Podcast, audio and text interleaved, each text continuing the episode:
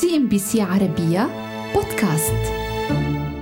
ترتفع حرارة القطب الشمالي بسرعة أكثر من ضعف سرعة بقية الكوكب ويقول العلماء أنه بحلول العام 2050 سيكون جزء كبير من المنطقة خاليا من الجليد في الصيف. ووفقا لوكالة الأرصاد الجوية الروسية والتي ذكرت في العام 2020 بأن الغطاء الجليدي على طريق البحر في القطب الشمالي وصل إلى مستوى قياسي منخفض. وللمفارقة فإن عام 2050 هو العام الذي وضعته أغلب حكومات العالم للوصول إلى الحياد الكربوني والذي يعني تطويق مشكلة الاحتباس الحراري المسؤول عن ذوبان جليد القطب الشمالي. لكن فيما يبدو أن الطبيعة تفرض معادلاتها القاسية بطريقة لا رجعة فيها. من جانبه لا ينكر الرئيس الروسي فلاديمير بوتين حدوث التغير المناخي لكنه شكك في أن يكون النشاط البشري هو المتسبب به. وموقف بوتين في هذا الأمر هو أن الناس لا يستطيعون فعل الكثير لوقف التغير المناخي وهو ما يجعل التكيف معه مسألة تحتاج إلى وقت طويل. حيث يرى فرصا يمكن أن تصاحب التغير المناخي. بما في ذلك القدرة على الإبحار عبر المحيط القطبي. وفعليا زادت أحجام البضائع على ذلك الطريق بعشرة أضعاف خلال العقد الماضي لتصل إلى 32 مليون طن في العام 2020 كما يتوقع زعيم الكريملين ان يتضاعف هذا الرقم ثلاث مرات تقريبا بحلول العام 2024 ينظر للقطب الشمالي باعتباره أضخم احتياطي غير مكتشف للنفط والغاز في العالم لأنه يضم 23% من المشتقات النفطية ناهيك عن تقديرات ب 35 تريليون دولار.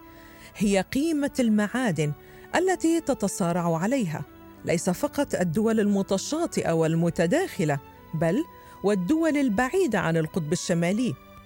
فمجلس الدول القطبية يضم بجانب الدول المتشاطئة 13 دولة أخرى بصفة مراقب مثل الصين التي تعتبر نفسها دولة شبه قطبية. ويعد القطب الشمالي جزءا لا يتجزأ من اقتصاد روسيا وإقليمها ويمثل خطها الساحلي 53% من ساحل المحيط المتجمد. وعليه تسيطر روسيا على كامل المجال الجوي والبحري للقطب على بعد 500 كيلومتر على الأقل من ساحلها. وهي من أوائل الدول التي استطاعت استخراج النفط والغاز من هناك. كما أنها الدولة القطبية الشمالية الوحيدة التي لديها قوات مسلحة كبيرة متمركزة بشكل دائم في القطب الشمالي. اهتمام روسيا بممر النقل البحري الشمالي يعود إلى حاجتها لممرات تجارية مناسبة لنقل إنتاجها من نفط وغاز ومواد خام أخرى إلى الأسواق الخارجية حيث يتركز الجزء الأكبر من تلك الموارد في سيبيريا ومناطق أخرى على حافة القطب.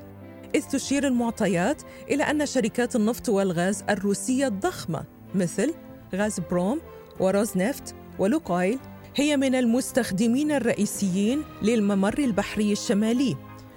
تشكل ثروات القطب الشمالي حوالي 20% من صادرات روسيا و10% من إجمالي ناتجها المحلي. فالتقديرات الروسية تبين أن 95% من مخزون الغاز الطبيعي الروسي و60% من احتياطياتها من النفط تقع في القطب الشمالي. ولذلك استثمرت اموالا طائلة من أجل بناء كاسحات ثلوج منها ما يعمل بالطاقة الذرية كما تشجع مواطنيها على الذهاب والعيش هناك حيث يتواجد مليوني روسي يمثلون 50% من السكان ممن يعيشون بالقرب من القطب. مع أن الأنظار بدأت تتجه نحو الممر الشمالي على خلفية ذوبان أجزاء من الجليد خلال السنوات الأخيرة إلا أن الاهتمام بهذا الممر التجاري يعود إلى القرن السادس عشر وتصنيع أول كاسحة جليد نووية بغية شق الطريق أمام السفن التجارية يعود إلى الحقبة السوفيتية حيث تم اتخاذ قرار ببناء أول كاسحة من هذا النوع في خريف العام 1953 وفي الوقت الحالي خرجت معظم كاسحات الجليد النووية التي صنعت في الحقبة السوفيتية خرجت من الخدمة.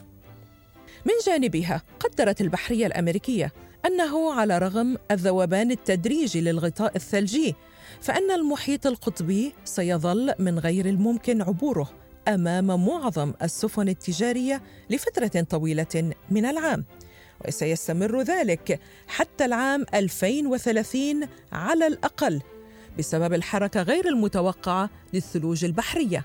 لكن الكرملين قرر أنه لن ينتظر كل هذه الفترة وتحرك لتأمين الطريق البحري الشمالي من خلال الاستثمار في أسطول جديد من كسارات الثلوج وبناء خطوط سكك حديدية إلى المنطقة القطبية وموانئ تجارية على الخط الساحلي.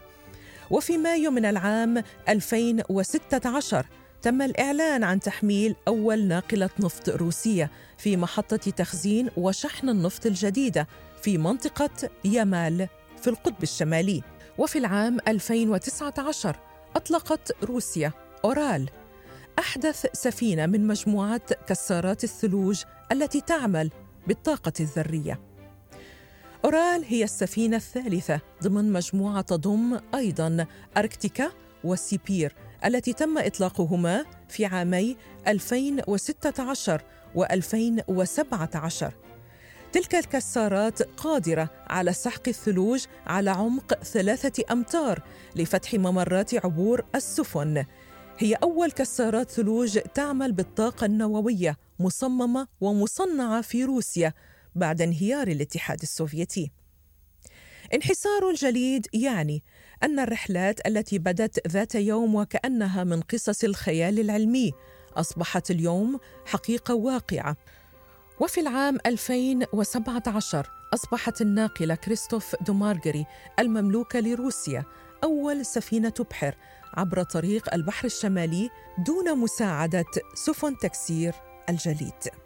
ومؤخرا برزت أهمية ممر الملاحة الشمالي الذي يربط بين المحيطين الأطلسي والهادئ بعد التعطل المؤقت لحركة الشحن عبر قناة السويس في مارس آذار من العام 2021 بسبب جنوح سفينة إيفرجيفن العملاقة ما أدى إلى تكدس مئات السفن أمام القناة الأمر الذي كبد التجاره العالمية خسائر بالمليارات.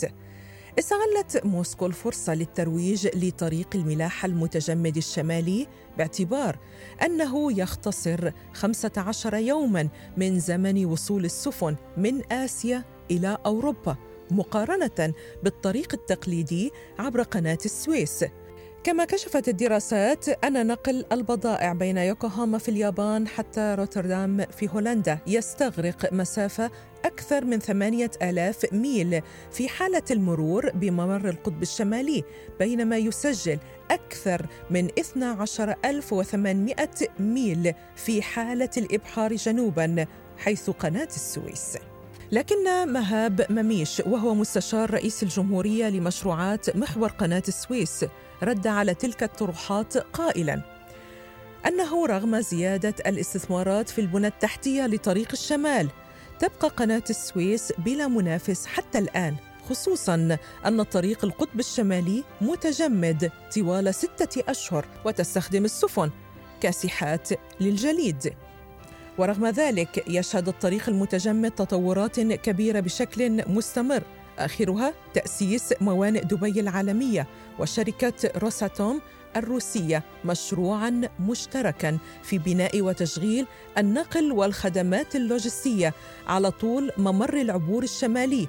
كما أن الصين استثمرت حوالي 90 مليار دولار ما بين 2012 و 2017 بحسب مراكز أبحاث أمريكية. وبالعودة إلى التغير المناخي والمقترحات التي يتم الترويج لها للتخفيف من سلبياته. بدأت تتزايد التلميحات لضرورة الحد من نشاط التنقيب والاستخراج في المنطقة القطبية منها ما طرحه الاتحاد الأوروبي في أكتوبر من العام 2021 وكانت تتعلق بفرض حظر دولي على جميع مشروعات النفط والغاز والفحم الجديدة في القطب الشمالي. عبرت موسكو عن استيائها من المقترحات الأوروبية. وفي مقابلة مع CNBC قال نائب رئيس الوزراء الروسي ألكسندر نوفاك لقد تفاجأت قليلا عندما سمعت عن هذا. ماذا تخبرنا هذه المقترحات؟ أننا بحاجة للتوقف عن استخراج الغاز بالكامل في الوقت الحالي؟ أعتقد أن واضعي هذه المقترحات ليس لديهم إلمام كاف بالوضع الحقيقي للأمور. أضاف نوفاك. لماذا القطب الشمالي؟ ولماذا ليس خط الاستواء؟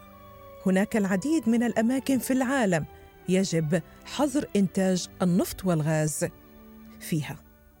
CNBC عربية بودكاست.